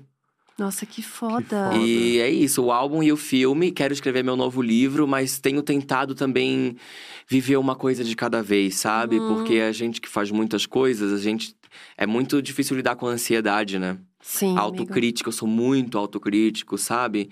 E eu tenho muito medo, porque como a vida passa muito rápido e a gente é muito intenso, eu acho que o medo que eu tenho é me sentir que envelhecer sem explorar tudo que eu poderia Uhum, uhum. entregar pro mundo. Então, eu tô com meu coração nisso, mas eu fico meu coração o tempo inteiro, ai, não tô na internet, eu preciso meus personagens, eu sei que vai funcionar. Uhum. Sabe assim? A faca e o queijo tá lá, o povo está, o povo tá pedindo, Aham. mas às vezes eu fico travado de ansiedade, não consigo botar a peruca e gravar. Mas ainda quero fazer, ainda quero fazer a turnê- da Risilândia com meus personagens. Aham. É é porque assim, ó, a gente começou muito cedo. Mas eu sou muito jovem, eu me sinto só começando. Uhum. Fiz 30 anos e literalmente acho que agora eu tô assim, ó. Tá. Agora eu vou começar. Uhum. Sacou? Mas é isso, amigo. Fogo no cu. Porque eu amo tanto fazer esta merda, gente. Aham. Que eu tô no terceiro álbum, mas já compus o quarto. Vou fazer o longa, mas já quero escrever o segundo livro. Sim, mas isso é maravilhoso. É, é bom demais fazer o que a gente faz. É, eu É. me sinto só começando.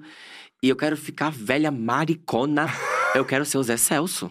Ah, eu quero ser o Zé César. Não, não é? Gente, eu quero ser assim. Eu quero estar com 75 anos Fazendo. Fa- no Fazendo. palco, pelada, com a minha cuceta cheia de pelhanca. Eu quero morrer fazendo isso. Eu quero morrer em cima do palco. Meio dia. Não, uma hora e vinte e a gente ouve cuceta. É Eu ia falar cuceta, eu acho tão horrorosa a palavra cuceta. É pior que bussy. Mas... como, é isso. Ei, Pra quem não entendeu. Não, eu odeio buceta. Eu não sou arrombada. Pra quem não entendeu, a galera do Twitter explica, tá bom? Lá no Twitter tem uma explicação. Joga a palavrinha que você acha. É. Que vai ter, vai ter uns, uns tweets Ai, bem legais gente, sobre é isso. isso aí. Ai, Ah, amigo, que coisa maravilhosa. Mas, mas tem uma coisa que eu queria muito é, te perguntar. Você já falou isso sobre a Ana Paula, mas você imita muito bem. Uhum. Você é assim, pra mim, você e Dani Calabresa hoje Uhum. são as pessoas que têm uma capacidade de pegar os trejeitos e imitar Uhum. incrivelmente bem. Mas eu sinto que você não quer explorar tanto isso, assim. É, Você tem uma, uma coisinha, putz, eu não vou. Porque, cara, quando você começou a imitar Ana Paula e Pablo, foi uma coisa assim. Você, você entendeu que você quebrou uma bolha ali, né? Você Uhum. tava batendo num teto, Uhum. né? Onde o seu trabalho ia, e quando você começou a fazer isso, você foi pra outro lugar. Aham, sim. É... Por que isso? Eu vou te falar, amigo. Eu amo imitar. Amo. Isso eu herdei do meu pai. Meu pai é um exímio imitador. Ah, é? Dentro de Sério? casa só. aham, Mas Dentro assim, de casa. desde imitar parente, professor sempre esteve em mim. Eu realmente reconheço que eu tenho uma capacidade de observar Isso. e reproduzir. Só que eu tenho um pouco de resistência a isso me reduzir, Sim. sabe? Não estou querendo diminuir quem é imitador. Uhum. Eu acho incrível, porra, é uma habilidade. É. Mas eu tenho um pouco de. e Isso me, me incomodava um pouco na época, sabe? Porque ao mesmo tempo que eu achava muito massa, adorava o quanto bombou, eu não queria ser reconhecido como o cara que imita a pessoa, Uhum, sabe? uhum. Sempre fui de um rolê autoral. E eu adoro. Agora que eu tô envelhecendo um pouco mais, eu tô. Acho que eu tô amadurecendo nesse aspecto de tipo, foda-se também. Uhum. Sabe? Se- Que eu tive quando eu cheguei nos 27, aquele momento pré-30. Ai, meu, eu tenho o Tazo, né? A minha banda de pop. Uhum. E aí eu fiquei tipo, ai, mas fazer pop, será que eu já não tô velho? Será que eu quero cantar beijo geladinho? Será que eu quero ser o cara que imita Pablo? Então, acho que isso bate um pouco no ego. E isso é uma merda, assim, às vezes também do teatro raiz, porque a gente vem um pouco com essa mentalidade, né? Tipo. Brest Stanislavski, eu faço isso aqui. Tipo, A gente sempre quer fazer um bagulho, tipo... não, e como eu sou a louca do conceito, eu sempre fui da coisa cabeçuda, né? Eu gosto de assistir aquele filme grego, três horas, uma pessoa cagando pro silêncio. eu sou essa bicha conceito, saca? E aí eu ficava meio assim, tipo, é, preconceito. Aham. É. Mas agora, com um pouco mais de maturidade, eu tô aprendendo, na terapia também, a. Eu sou todas essas coisas. Sabe? Sim! Eu não... E se uma pessoa acha que eu sou o cara que imita muito bem a Pablo, eu não preciso provar pra ela que eu sou a todo custo, que eu sou um ator que faz coisa cabeçuda ou. A comédia tem muito isso. E eu acho que eu tenho que aceitar que a comédia me escolheu também. Eu fugi muito disso. Mas não adianta, cara. Eu sou uma palhaça, né? Você, é, você é uma palhaça. você é uma palhaça. amigo. Inclusive, eu tô tão nesse momento de amadurecer as ideias que. Vou falar uma coisa polêmica aqui.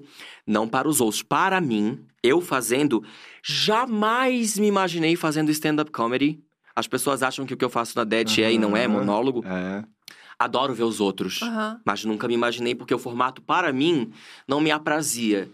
Não tô começando a pensar. Olha, E seria incrível um stand-up teu. Sabe por quê? Por que não?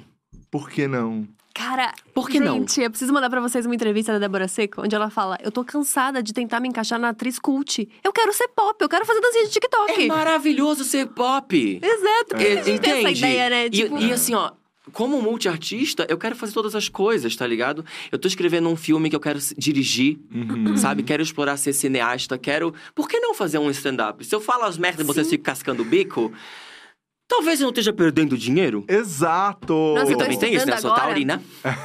Quatro vezes, igual tu. e eu falo, gente, É. será que eu não tô desperdiçando um produto aí? Não, e eu tô Já estudando falta stand-up. gay no stand-up, vamos falar a verdade? É. É. Tem um ou dois famosos, muito bons. Uhum. Mas eu acho que isso também é representatividade, sabia? Uhum. Falta alguém falando de chuca lá em cima. Falta, coceta. Coceta. você, tá lá em Falta cima. Entende? coceta. Existe um gap, existe um público muito grande. E a gente cresceu com essa imagem do stand-up hétero. Machista. Né? Delicioso, que eu adoro, talvez seja por isso. Ó, o insight é, terapêutico. É. Eu acho que a minha relutância é essa, porque o que eu Sim. associo a stand-up comedy é o povo rindo da bicha, rindo Sim. de mim. O povo falando de mulher, ressexualizando mulher. Exato. Ah, chupa meu pau. Umas piadas assim que. É, eu Exato. acho que é vontade de pular de um prédio. isso. E eu acho que é isso. E eu acho que automaticamente, quando a gente vê a cena, o ambiente parece que ele não vai ser confortável. É, Amigo, a- exato. é, me dá ojeriza, me dá repulsa. É, tipo, é, é onde. Eu vejo a imagem do, do, do comediante, ele já me chamou de bicha em silêncio. Aham. Entende? E isso é mais que piada, gente. Isso é, é terapia mesmo, é um negócio do, né? Trauma. Amigo, isso já é uma piada maravilhosa pra você abrir seu stand-up. Exato! Mas então, então eu acho que falta a gente ressignificar esse lugar jaqueta, também. Posso te emprestar essa jaqueta que fica bom Por no quê? palco. Ah, porque ela É é mais XP. né? Ela Ma- ah, é, tu é mais passável, né? é, exato. Uma coisa Amigo, mas eu tô estudando stand-up agora e é muito legal, porque ninguém te acha engraçado. Porque se, tipo, você tá numa turma que as pessoas não. Sabe, eu tô numa, numa turma de uma galera mais velha, ninguém sabe do meu, do meu trampo na internet. Então eu vou lá e ninguém ri das minhas coisas. Eu fico tipo, cara, eu tenho que estudar mesmo. Porque, tipo assim, eu tô muito acostumada com o público. Eu sei fazer um público Eu rir. acho que tu vai arrasar. Não, mas é muito engraçado, tipo, eu tenho que pensar e estudar numa. Vou pensar numa estrutura de piada. Que é um rolê que a gente não faz. Tudo isso. bem, mas é que tu é muito boa roteirista. Nem tudo eu acho que é Calma. nesse, nesse lugar de, ah, eu sou palhaça porque eu sou palhaça. Esses são muitas técnicas diferentes, né? De comédia. Ai, mas eu fico pensando que, tipo, é tão gostoso. Tipo, eu tô com a Thali, vambora, entendeu? Tipo assim, a gente vai fazer alguma coisa e alguém vai rir. A gente sabe ser escada uma pra outra. A gente Uhum. sabe, tipo, fazer o rolê acontecer. A hora que tem que ser um palhaço não sei o quê. A hora que a outra, tipo, é mais palhaço branco. A gente sabe. Uhum. Agora, sozinha no palco, eu fico tipo assim, gente, como é que eu faço graça mesmo? Não, é muito entendo, desconfortável, é maravilhoso. Mas eu tô também adorando. é desafiador, não é? É muito Tipo gostoso. assim, cara, quero fazer uma parada nova agora. É muito bom. É a coisa que eu mais tô gostando. Porque, tipo, é isso. Ninguém tá esperando que eu seja engraçada. Uhum. Porque tem isso também, né? As pessoas já te conhecem, as pessoas já esperam que você seja engraçada em algum momento. Uhum. As pessoas Tu não. é bonita, é mais difícil, né? Para. Não. É mais fácil pra feia. A feia, pega, pra feia engaja mais, né? Para, Rize, nada A a ver. feia, ela faz só. Ela só faz só um. Ela só faz um- Ah, uma Fui piscada. depilar, fui depilar e. Oh, É uma piscada, é uma Tu não piscada. fica também, às vezes, assim. É. O povo, eu vejo uns assim, daí o povo conta a piada e daí o povo casca o bico. Eu falo, ai, não, gente, eu tô perdendo dinheiro. Eu tô perdendo dinheiro. Mas, gente, é que A o galera público... ri é dos que, negócios é assim, que que o é- público tá entregue numa coisa que a gente não conectou, eu acho. Não, não tô querendo Não, e tipo de humor, né? também, julgar o total. público, porque é, é, É, é pelo tipo de humor. é, Mas é. você fala assim, cara, falta o outro lado. É, o humor falta, pra gente. Falta, Falta humor pra gente. Falta humor pra gente. Eu sempre falo entendeu? isso pra Thali, falta humor pra gente. Porque a gente, às vezes, vê umas coisas assim, tipo... Puta, não acho isso engraçado, mas uma galera acha. Mas eu fico pensando, as pessoas também pensam que eu não sou a diferentona do, do Brasil. Aham. Eu não sou a pessoa, a cult do, em Brasil. Não, total não. Eu sou total. Eu sou só mais um.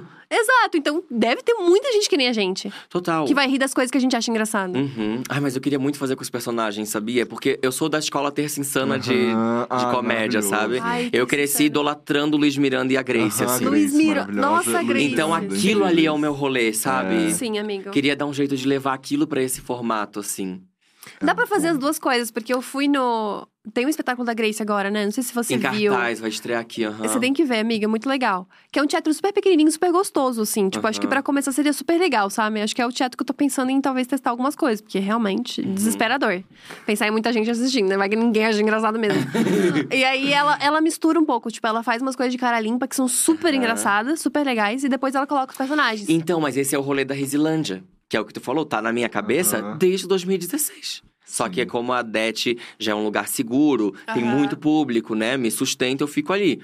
Mas a Risilândia tá na minha cabeça pronta. Nossa, é seria isso. incrível. É um ator, dez personagens e é isso aí. Nossa, seria incrível. E pra nós.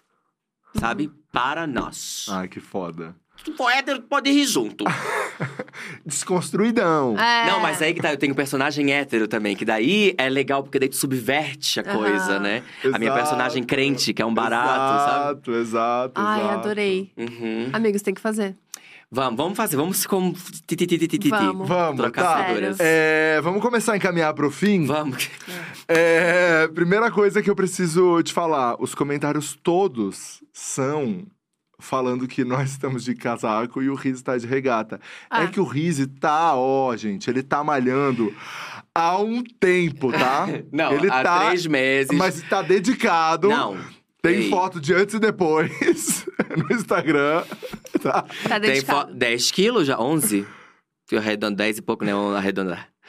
Mas é, foi uma mudança de vida, né, gente? Pô, Parei né? de fumar, tudo tal. Depois de- E em minha defesa, não tá frio aqui dentro da sala, não, gente. Tá meio quente. Não sei se é porque eu sou expansivo também, né? É. É. a- As três pessoas. Ah, o o Léo já falou, é o fogo do riso, gente. É. é. Eu ia fazer uma piadaca aqui pra nós. Abafa. A fama. Ai, Leozinho! Ai, gente. Ah, Gente, esse, então- assim, ó, não vai ter corte esse podcast. Não vai ter. Quem viu, viu, não vai ter vídeo bruto, tá bom?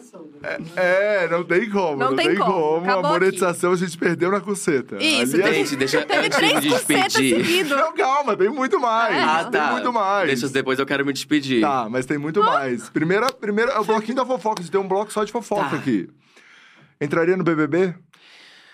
De novo, o negócio de amadurecendo. A vida inteira, a bicha brechiniana, né? Não porque eu sou ator, não quero ser conhecido como ex-BBB. Ano passado gravei um vídeo de inscrição. Muito Mas daí bom. fechou pro sul antes de eu mandar. Putz. Por que não? Por Acho que que não? os 30, eles têm um elemento maravilhoso de tipo assim, ó, foda-se. Foda-se, é. bom, né? Sabe a Foda-se, da liberta. pandemia? Foda-se a vida, tipo assim. Foda-se, liberta, né? Exato. Foda-se, é bom. Liberta. Por que não? Uhum. Olha, porque agora também mudou, né? Depois da Manu Gavassi, É, virou uma vitrine. É a nova malhação. a nova malhação. Pode crer. Verdade. Entendeu? Só que Então, o bastante são os audiência. atores das novelas. É que. é- não, e assim, ó, o que que tu tem a perder? Sacou? Teve uma galera que E tipo, perdeu a, gente, coisa, a vai. gente já. É, não, tudo bem, mas a gente já vem desse background de arte. Então, se a gente conseguir uma oportunidade legal, a gente não precisa provar nada pra ninguém, porque a gente já faz isso, sacou? É, exato. Então, tipo, pô, vai que pinta um convite pra fazer alguma novela, ou que a tua música re- tem uma repercussão. Acho que não tem muita coisa a perder. Ainda mais que precisar um dinheirinho, né? É, eu acho também. Gostoso que você ganhar um aqué. É. Sim, é. É, é, eu. Não ainda. Ainda Não, calma, eu não dei certeza. Se o Boninho estivesse assistindo, eu dei certeza. Se não. Você tá pensando, Mas tá eu refletindo. sou tão engraçada, Boninho. tô bonita, tô engraçada.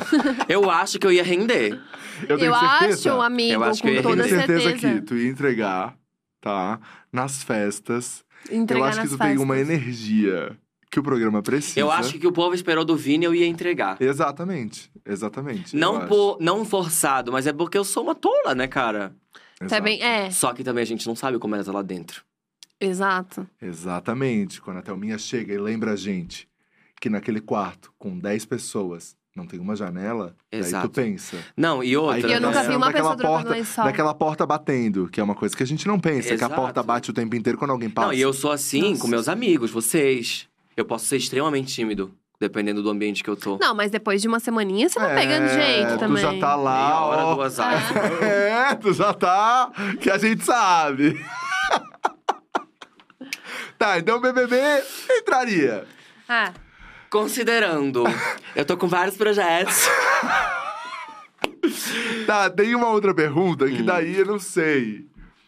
Ai, não como sei é o que já como faz é, como, como é que a gente faz? Porque a gente tem que mudar um pouco a pergunta pra ele. Ah, manda. Não, É, é, que a assim- gente tem certeza que você manda nude. É, que a gente Ah, sabe que tu manda nude. Isso é Tá, um a pergunta fato. é essa, manda nude? A gente tem certeza que você manda. É assim. Você tem medo de vazar pra mudar um pouco a É. pergunta? Os 30, naquela. Já tive muito mais. Hoje em dia, Não tem medo de vazar? caguei. Se vazar, vazou. Vou fazer o quê? É. Quem vai estar errado vai ser quem vai estar compartilhando. Eu não, eu não disponibilizaria isso pra vazar. Se alguém compartilhar, quem tá cometendo um crime cibernético é a pessoa que tá espalhando. Uhum. E, cara, E se eu tivesse se espalha- vergonha do que eu tenho, sim, mas como eu me acho uma gostosa. Gente, eu me acho uma delícia, tá? E quando eu, era, quando eu parecia o Marquito também, sempre tive autoestima alta. Sempre peguei todos os caras que eu queria, porque eu Isso acho é que eu uma sou verdade. charmosa. Isso é. Isso... Eu acho que eu sou pai querida. Isso é uma verdade. Você pegou o que ninguém você quis. É verdade, mas é porque eu acho que o taurino. Não bota no cu do signo, não. Se não foi isso, meu amor. É porque. Não é o Taurino, Gabi? Não, eu acho. Eu acho que. Eu não Eu não acho pego o que que eu eu sou. quero mesmo. é, um colírio da Capricho. Eu tenho plena consciência disso. Eu sou nada mais que uma pessoa mediana. Mas eu acho que eu sou um homem interessante. Eu acho que eu ganho muito no humor. Isso eu tenho total Isso, certeza. e- não, eu ganho na, na, porra, no eu carisma aqui, que o ó. Vamos artista indo. tem um. Pra pessoa que não é do mundo das artes, eu acho que é mais fácil ela ficar. É, acho que pode ser. Mas Impressionado. também não precisa, também, né? Que você já pegou gente das artes, já pegou. De É. todos os ramos. Até aposentado. que é de outro ramo, que é de outro. Jubilou, também tô lá. Ai, meu Deus, tá. não, mas é. Eu próximo? mando, mando, mando nude, mando nude. Mando... Recebe muito também? Tá. Unsolicited, sabe como é ter Ah. seguidor, né? Tu abre aqui. Não, mas assim, eu tô Ah, a galera chocada. vai comentar que eu tô no dia cash. Bum! Ó, Pau Terra Nostra. Martírio Tormento. Ai, meu Deus, tá. Amigo. Mas tu não. Rapidinho, a nude tem uma função social. Tu Que era não acha? Tem. Tu tá no. Gente, vamos falar bem popular, tá? Não vou- Tu tá num, num aplicativo de pegação. Tu Uhum. vai na casa do cara, tu pede uma nude. Tem uma função social. Vai que tem um babalu fimose ali. tu não vai querer ter essa Deus, surpresa, esse bico de Rizzi. galo, pessoalmente. Ai, que Então tu já vê antes e tu vê se tu tá disposta. Mas. Aí em casa, tu não acha? Nossa, gente, Não, eu- eu- eu Porque às vezes até- tem um- uns brecherê, né? Umas esculturas mais. Eu, eu até, Nossa, eu, eu até acho, mas eu acho que a pessoa vai colocar a melhor foto que ela tem. Mas tudo uma a- questão não, de ângulo. Tudo bem, há surpresas? Ah, Muitas. mas pra se mim, for um babalu Calma, fimose, gente. já evita. Babalu fimose. Sabe, igual a rolê, assim? Nossa, gente, de verdade. Esse, esse podcast, ele saiu do rumo há muito tempo. Nossa, há muito tempo, gente. Nossa. Cabeça da galinha. Gente, eu tinha certeza que seria isso. Ainda que eu me segurei bem, né? Vem até aqui, vem até aqui. Aguentei uma hora 1,39, falando de Deus e, uma. Deus e arte. Até que demorou pra acabar em Pinguelo. É. Acabar em pinguela e mamica, né? Isso ia ser um problemão no Big Brother pra mim. o Ia, quê? né? O quê? Só pessoas arcebadas, né? Ah, amiga, mas isso é maravilhoso. Nunca teve ninguém assim. Eu ia gostar. Não, amor, mas tô dizendo de aguentar, que eu ia ficar mal-humorado em dois tempos. É. De ser transante, tu diz. Eu tava na piada é, tu ainda. tinha que ver isso aqui, cinco dias, dia de verão. Ai, saudade da Há Bia. lendas, há histórias, há histórias da dia. Ô, amigo, mas eu acho que Exato. seria incrível você transante lá, não? Jamais. Eu sou zero moralista, zero, zero. Mas, mano, não. É? Não, isso pra mim ultrapassa o meu limite. Sério? Um vídeo meu não é. Só que o problema é que eu gosto de beber. E aí? E aí, quando você bebe, você gosta de transar. Total. Só que, cara, lá eu não sei se eu gostaria da minha vida de um vídeo meu no edredom.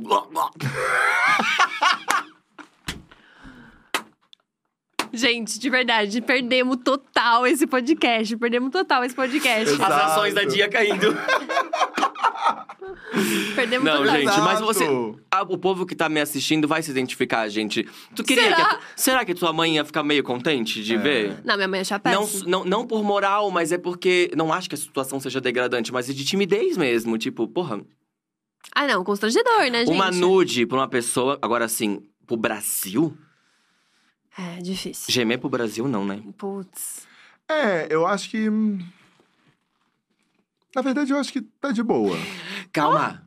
Não tô falando de quem fez. Não. tô falando sim, de sim, como eu sim, me sim. sentiria. Ah, sim, a Quem gente fez. entendeu. Gente, eu sou zero. Eu sou. Amor, né? A gente sabe. Amor. A gente Oi, sabe. Oi. Não, a gente sabe. Não, mas eu ia eu com acho, eu não acho que é um grande. Tu não teria vergonha? Eu acho que não, sabia? Ai, amigo, mas eu duvido. É que assim- Tu queria é que falasse não. vídeo. Não, não. É porque, é porque assim. Não, é porque gente. assim. É porque assim. Eu acho que a partir do momento que você entrou ali e topou colocar uma sunga pra lavar o- a bunda com aquelas câmeras, Mas daí cara. ia passar um cheque no BBB. É um salto, Mas, né? é, mas é que eu acho que isso. isso Eu não tô crendo no que a gente tá falando. acha um salto? é que eu acho que você tá exposto. Já, já, cara, já, já te. Mas tu não concorda com o que eu falei? Não, eu Num concordo. quarto sem janela? Puta, gente. De verdade, não Teus quero amigos falando sobre acordando assim, hum, olha lá. Gente, vamos pra próxima. Um Nossa, crush, um- gente! Um, crush na internet, Riz, Ah, da no internet. Brasil. É, da internet no Brasil. É, em Brasil. Que a gente Cara, gosta de constranger.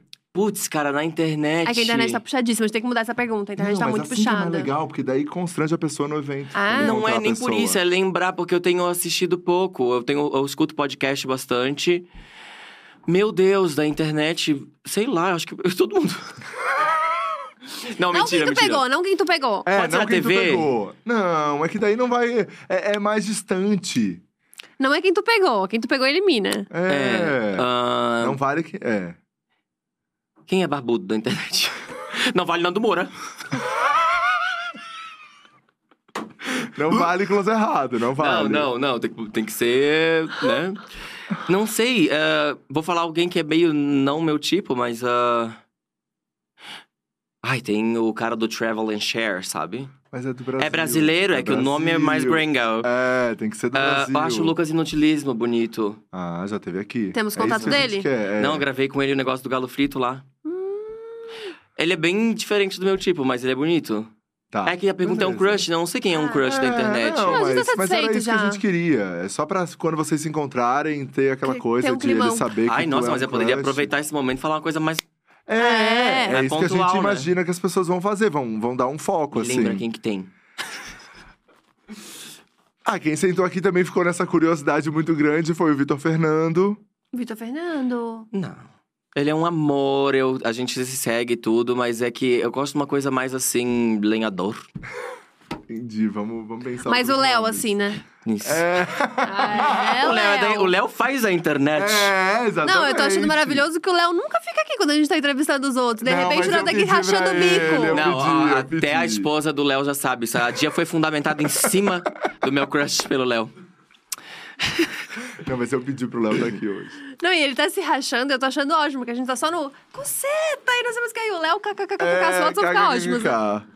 Tá, é isso. Tem mais alguma coisa que eu esqueci? E tem mais caro. Ah, o item mais caro, fútil, que você já comprou.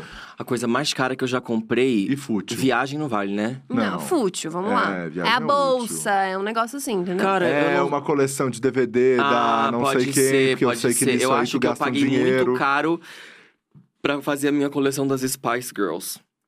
Porque eu era muito jovem, muito criança quando elas estouraram e pobre, né? Então eu fui comprar depois de grande. Então eu gastei muita grana pra comprar todos os singles e tal.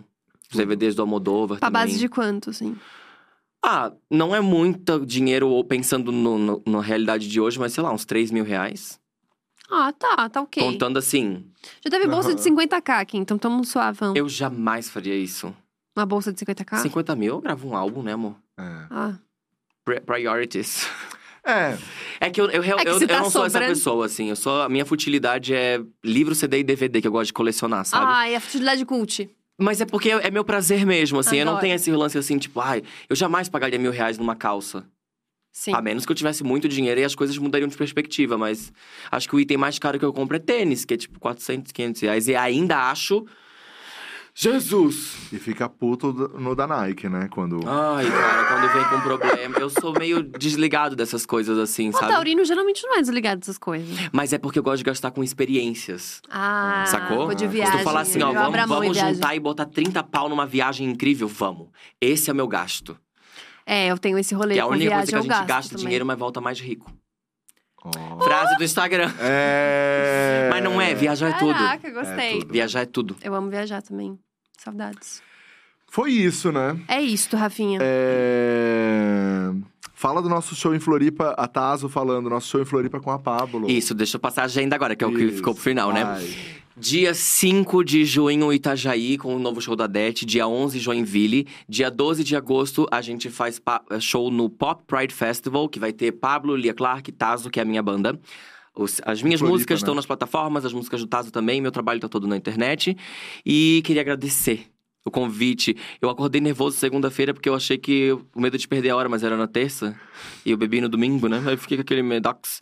Mas é, eu tô muito feliz de estar aqui. É um rolê meio emotivo para mim estar aqui. Uhum. As, o fim de Depois das 11 tá mexendo legal, assim, com a minha cabeça. Porque é o fim de uma era que também é um pouco para mim, sabe? E mexi em várias fotos nossas. Tipo, peguei no Snapchat pra ir atrás daquele filtro chorando. Ah. Aí eu fui no arquivo, bicha. Nós lá na Dia de Floripa, na casa Nossa. do Rafa. Nós dançando Tovilô nas festas da Dia, eu e tu. Meu Deus! Então, quero agradecer aqui, aproveitar esse momento que a gente tá junto, depois das 11, tu e a Thalita foram uma porta de entrada para mim na internet e isso me impulsionou para muitas coisas, porque muita gente pôde me conhecer. E também os anos que eu trabalhei na Dia, meu, foram incríveis, a gente viveu muitas coisas assim. E acho que para além de trabalho, o que fica é o quanto a gente se divertiu Uhum. Porque a gente viveu coisas muito maravilhosas. E é um inferno, porque toda vez que tu me chama para as festas e coisas eu nunca posso. Porque o nosso trabalho é fim de semana. Mas enfim, tô muito feliz de estar aqui. E espero que a gente continue se vendo ao longo dos anos e sempre podendo relembrar o quanto a gente conseguiu o que a gente queria. E como a gente faz um monte de gente feliz. Porque a gente esquece, mas a gente tá aqui para se lembrar um ao outro, né? Que a uhum. gente Exatamente. possa viver ainda mais um monte de coisa, porque tá só começando, meu amor. Exatamente. É só o começo. E que tu continue é, fazendo a diferença na internet, Rizzi, de verdade. Porque, Obrigado. cara, você faz rir mesmo, assim, eu uhum. te acompanho desde esse momento. E você faz diferença na internet. É muito importante isso tudo que você produz hoje pra gente, pra essa geração e nesse país que a gente vive. Né? Obrigado, gente. Obrigado a todo mundo que está assistindo. Meus trabalhos estão nas plataformas, meu livro de poesia está à venda, aquela coisa toda, né? E é isso aí. Muito obrigado a todo mundo que me acompanha ao longo desses anos todos e continua aqui, permanece e que está aí é, esperando o que vem por aí. E muito obrigado porque sempre há o que vir por aí, porque é só começo. O fogo no meu cu nunca acaba. nunca acaba! É isso. Muito obrigada, Rafinha. Sexta-feira a gente tá junto, hein? É, sexta-feira a gente tá junto. Isso! Espetáculo de encerramento depois das 11 não é. tem mais ingressos, não infelizmente. Tem mais ingressos, acabaram. Mas vai ter o um vídeo no canal que vai, vai ser super um vídeo lindo. no canal depois, Amém. postado lá. Vai ser um vai momento. Ser Olha, prepara, prepara. Espera, fiquei nervosa de Eu novo, falei né? que ontem eu já gravei o depoimento e já chorei. Eu, eu falei, cara, vou fazer uma coisa de um minuto. Não consegui ah, ficar um minuto. Eu tô chorando desde a arte no feed, literalmente, Nossa, gente. Cara, eu não consegui gravar em um minuto. Eu quero só ver sexta-feira. Ah, Rafa, nem fala comigo sobre isso. Eu tô completamente desesperada. É, obrigada a vocês dois. Rizzi, quero te dizer que desde o dia que eu te conheci, eu sabia que você estava destinado a coisas grandes. Então, assim. Ai, amiga. Só desejo mais disso, sabe? Porque você é foda. Você também. Eu amo a nossa história. Eu, eu te admiro história. muito. Eu amo que a gente, sempre que for contar a nossa história, vai ter que inevitavelmente passar um pelo outro, uhum. porque a gente começou junto. E é uma honra fazer arte contigo nesse país. Digo mesmo. Azul, tem uma foto aí desse momento, é isso, Gu? Temos na mão? Temos mais uma foto. Tem uma foto aí desse momento. Ai, que legal. Ai, lá na sim. de Floripa. Thali, tá, te amo muito, amiga. Também Olha a Thali não tá aqui. E a gente tá falando depois das 11. O Lubito aí também. Sim, Ai, nossa. que fofo. O que foi isso? Dia de verão? Isso foi, acho que foi a divulgação de divulgação várias lives. Dia de é, verão, é. Ai, que legal. Que bonitinho, Muito gente. legal. Essa bota é eterna da Thali. Saca, a bota é eterna. Toda foto que a gente tem com a Thali, a Thali tem com essa bota. É maravilhoso. É eu isso, amo. gente. Amo, amo vocês. vocês. Obrigada, gente. Oh. Obrigada Valeu, por gente. tudo. O Diacast vai ficando por aqui. A gente volta na quinta-feira, é isto, Rafinha? Meio-dia. Quinta-feira. Quinta-feira, meio-dia, com Nath Finanças. Vamos dar uma olhadinha no nosso banco pra ver se a gente tá ok, tá em dia pra ter esse papo. Vamos, vamos, né? vamos dar uma vamos, olhada. Vamos pensar sobre isso. Mas também Tá tranquila, tá né, Gabi? Tá tranquila, tá tranquila. Não vem pra tá cá essa hora. Rafinha, essa tá hora falar pra mim que Bom, não tá tranquila. Você tá me expondo em rede nacional, Tá, tá bem tranquilinha que a gente sabe, gente. Isso aqui Bom, tá não fala mais grana. Com... Bom, não fala mais comigo, mas... Queria muito agradecer a todo mundo que assistiu esse podcast, que ouviu aí nas plataformas de áudio, porque estamos em todas. Toda entrevista tá aqui no canal da Dia. Se você não se inscreveu, este é o momento. E queria dizer que a gente tá muito geração Z. A gente tem um podcast Dia Cash oficial no Quai e também no TikTok. Tá bom? Um beijo grande e até a próxima. Dia 5 de junho vai ter a parada ao vivo, hein? Isso! Vai ter podcast especial da parada, inclusive. Isso! Beijo grande. Até beijo, quinta. tchau. tchau.